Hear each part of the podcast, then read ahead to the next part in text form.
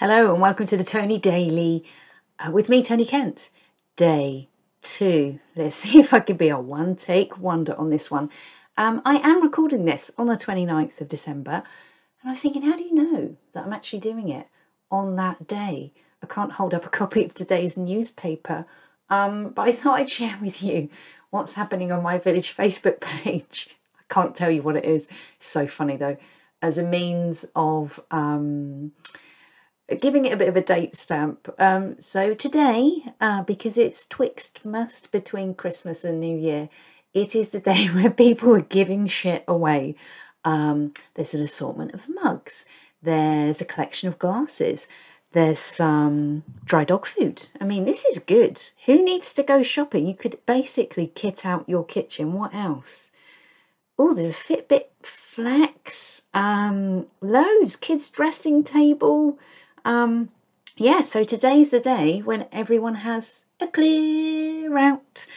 My mother in law calls it a turnout, which um, means, well, it meant for me and my husband when she said this to us, it meant having a poo. Um, but no, having a turnout is clearing stuff out. So my village is having a great big turnout today. Um, there's loads of crap on there. Uh, no, lots of good stuff actually. Collection of kids' books. If my kid was three again, I'd be uh, snapping those up anyway. Um, so that's the day that is today, the 29th of December. Um, to carry on with the uh, framework of giving this podcast some kind of purpose, I am going to share with you another extract from Reasons to Be Cheerful, Part 1, which uh, you can check out on Amazon or just listen here because then it's free. But this was a piece called Can You See, see the Real Me? And I guess this really ties into what I'm trying to do with this. Mm. It begins with me saying, Hey, I really like your tattoos. oh my god, I did this. I said this to a guy on the till in H&M uh, they were a bit old school in topic. He had some really nice, I remember he had some great tattoos ships, birds, mermaids, um, and they were really beautifully done. And he could see that I was staring at them, thinking, weirdo. So I thought it would have been terrible manners not to explain why.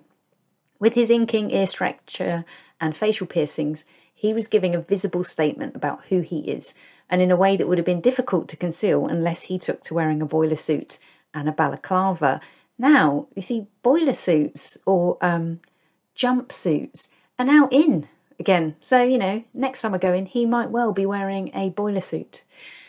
So it led to a conversation with some friends one Friday night um, about, you know, why on earth would you um, speak to someone like that on the till in H&M? But we were talking about how much we were our true selves at work, which led me to think about how I'd behaved in a corporate environment now, when I worked for a corporate, I definitely concealed parts of my character in the belief that it would help me to be more successful.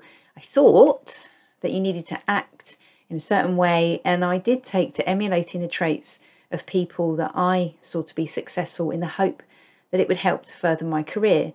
That meant turning down my sense of the absurd and hiding the emotional side of my personality.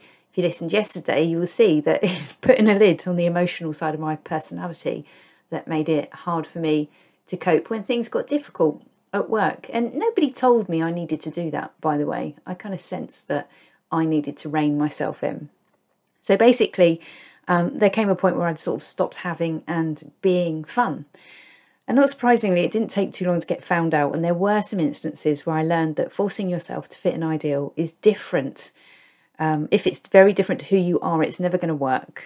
During an office move, God, I remember this we um, were moving into Thames Valley Park out of our little office in Chertsey and unpacking all the crates and in this beautiful, beautiful corporate office. I was just like living my best life. And I tripped over a packing crate and hurt my leg so badly that it made me cry. You know, it was justified. There was blood and everything. And um, I was apologising to a colleague who had helped me to get up, and she worked in HR, Caroline. Caroline Cackett. I'm sure it's probably fine to mention her name, but she made a, an impact on me for how kind she was. And I apologised for crying in front of her, and she said, Don't be silly, it just shows that you're a human. So, had I not appeared human up until then? The second incident was when I was a manager and I asked a member of the team, this is embarrassing, why she was so emotional about a change in the business. And she looked at me and said, Well, what would you know? You're like a robot. And I mean, between the two of us, you had some extreme ends of the spectrum. Um, I do remember, uh, yeah, there was a, a, time where she was sat with like uh, legs over the chair in the office, you know, over the arm of the chair. Um, so it's um, she's a very creative person um, as well, and didn't didn't think, well, you know, I need to conceal who I am. Up yours. If you don't like it, don't look, which is what my friend Donna says, and I think it's a great motto to live by. So she said to me, What would you know? You're like a robot. And I was really shocked by her opinion, but in hindsight, there were times when she wasn't far off the mark. And unfortunately, what I hid at work would come out at home, where I would end up in hysterics for the smallest thing, such as dropping a plate or stubbing my toe. I realised this was not a healthy place to be. I remember throwing my shoe down the hallway once, lobbed my shoe. What a child. So at that point, I made some changes. Um, I stopped being a manager and I became an account manager where I worked with external businesses rather than focusing on internal tasks. And there's nothing like spending time with people who have run their own businesses for 25 years and know more than a thing or two about life to help you get over yourself and realise that life in the real world is different to that in the ivory tower. Their input and saying things like, Tony, yes, still a bit of a robot, uh, set me on a path to being more honest with myself and others about who I am. The most interesting thing I discovered was that the more I enjoy myself, or the more I am myself, the more I enjoy myself. And the more I enjoy myself, the more successful I am at work and at home too. The children couldn't have given a monkey's about my knowledge of running a quarterly business review, IT transformation, virtualization, but they do love my passion for music, art, and language and my ability to impersonate the Cookie Monster and Yoda, but not at the same time. Yeah, used to do that for uh, our son when he was about two. I'm not going to relive it now. So, of course, this doesn't mean I'm no longer professional or courteous at work, and I don't turn up with and I don't turn up with a, a thong sticking out the back of my trousers. Definitely don't do that. I'm on like big pants now, big girl pants. But now I work for myself. I'm committed to embracing even more of what makes me who I am, and I will kick my own ass if I don't stick to it. Um, yeah, I think that is still work in progress. Um, definitely was a, a creative. Um, I was going to say awakening. I've always been creative. I found some stuff in my wicker basket of memories which was being a finalist in a creative writing for the police um, competition when I was at primary school. It was a piece I wrote called something like Just Stop It or Don't Do It. I've only got the certificate, I haven't got the short story. I'm intrigued to know what was in it. Um, and I also found some stuff I wrote when I worked at Reed Employment. They used to let me write a newspaper um, for all of the temporary staff that went in with their um, pay slips. And the stuff I put in there, you, you could see I read a little bit too much of Viz when I was a teenager.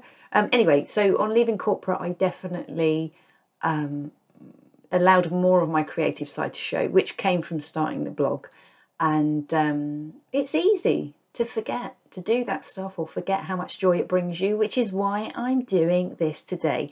So that's day two. That's me dropping the book. Um, I thought I'd record it now. It is 20 to 2 because I'm going out in a minute for a glass of wine with my friends. Oh, lucky me. And I definitely didn't want to be recording after that. Thanks for feedback on yesterday's episode. I hope you enjoyed this one. Please drink responsibly, and I will see you again tomorrow.